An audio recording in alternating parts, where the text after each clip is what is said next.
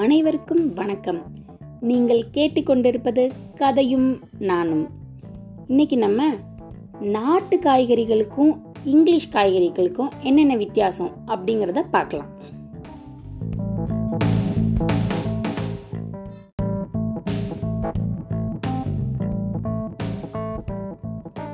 வணக்கம் குழந்தைங்களா. நீங்க காய்கறி பாட்டு காய்கறி கதைகள் எல்லாம் கேட்டீங்களா? உங்களுக்கு பிடிச்சிருந்ததா? இன்னைக்கு கொஞ்சம் முன்னாடி போய் நம்ம சாப்பிட்ற காய்கறிகளில் நம்ம ஊர் பக்கம் விளையிறது வெளியூர்ல இருந்து நமக்கு கிடைக்கிற காய்கறிகள்லாம் என்னென்னன்னு பார்க்கலாம். நம்ம இருக்கிற இடத்துலயே விளைவிச்சு சாப்பிட்டுக்கிற எல்லாத்தையும் நாட்டு காய்கறிகள்னு சொல்லுவோம். இப்போ நம்ம ஊர் வெப்பநிலைக்கு என்னென்ன விளையும் அப்படிங்கிறத மட்டும்தான் நம்ம இங்கே விளைவிக்க முடியும். இது இல்லாமல் ஊட்டியில் விளையிற கேரட்டு வேற எங்கேயோ விளையிற புரோக்கலி இது மாதிரி வேற ஊர்களில் இருந்தோ வேற நாடுகளில் இருந்தோ நமக்கு கிடைக்கிறதெல்லாம் வேற இடத்துல இருந்து நமக்கு ஏற்றுமதி பண்ணுற காய்கறிகளாக இருக்கும். ஆனால் சத்து எதில் ஜாஸ்தின்னு பார்த்தா நம்ம நாட்டு காய்கறிகளை கிடைக்கிற சத்து ரொம்ப ரொம்ப நன் நன்மை தரும் நமக்கு.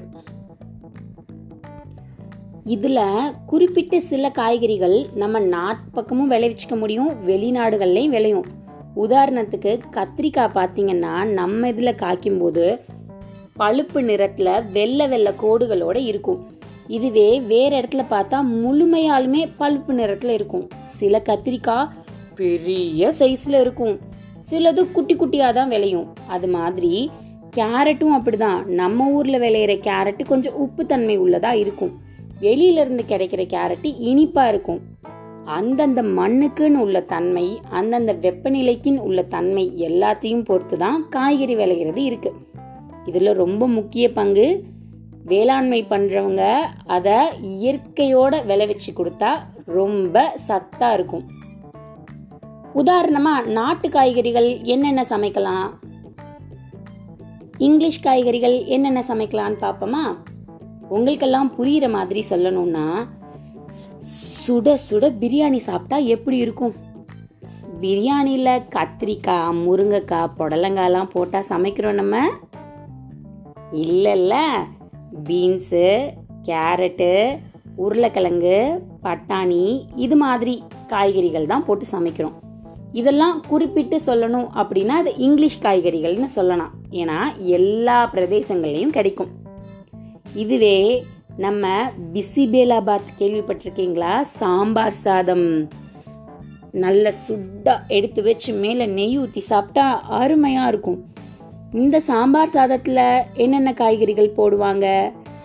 முருங்கைக்காய் கத்திரிக்காய் பீர்க்கங்காய் சொரக்காய் இதெல்லாம் போடலாம்.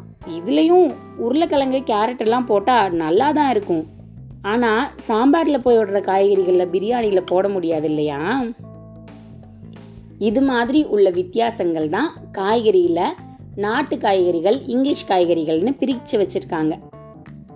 இப்போ நீங்கள் எந்த காய்கறிகளாக இருந்தாலும் சத்துள்ளதா கடிச்சு மென்று சாப்பிடுங்க.